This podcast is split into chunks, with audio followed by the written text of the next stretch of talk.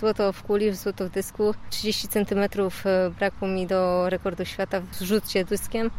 No cóż, nie udało się na Mistrzostwach Polski, uda się może na Mistrzostwach Świata. Przed Tobą Mistrzostwa Świata, więc myślę, że ten start w Mistrzostwach Polski to raczej taki element przygotowania do tej najważniejszej w tym roku imprezy.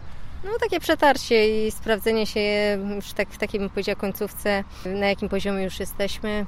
Myślę jak y, zrobię to, co zrobiłam na Mistrzostwach y, Polski, to myślę, że da to medal na Mistrzostwach Świata. Bartosz Tyszkowski, złoty medal w kuli. Zadowolony z występu, z wyniku przede wszystkim?